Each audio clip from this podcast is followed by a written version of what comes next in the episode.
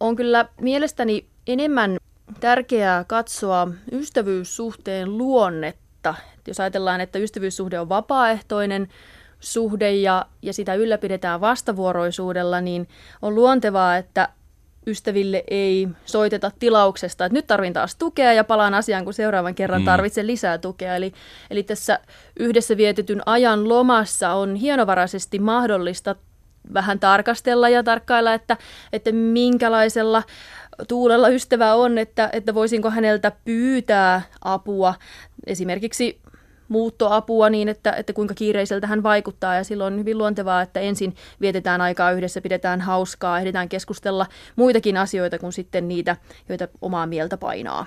Eli tämä on vähän tämmöinen soidin tanssityylinen asetelma, että lähdetään keskenään, vähän annetaan porkkana, että lähdetään käymään mökillä ja ilakoimaan sinne, mutta kuitenkin taka-ajatuksissa piilee se, että nyt tarvittaisiin vähän jelppiä johonkin ja katsotaan, että miten se toinen sitten tuntee siihen niin kuin sanaton, sanattomalla viestinnällä yritetään saada selville, että miten valmistaa antamaan sitä tukea tämä toinen.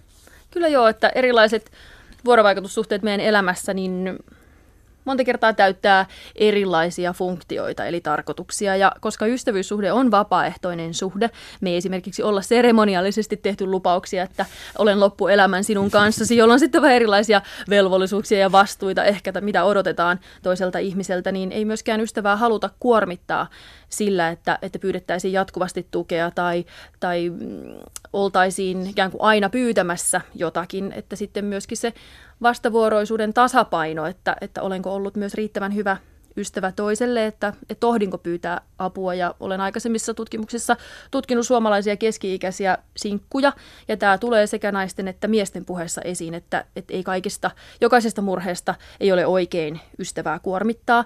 Ja tämä on tietenkin semmoinen sitten, mitä täytyy ystävyyssuhteen sisällä keskustella ja neuvotella.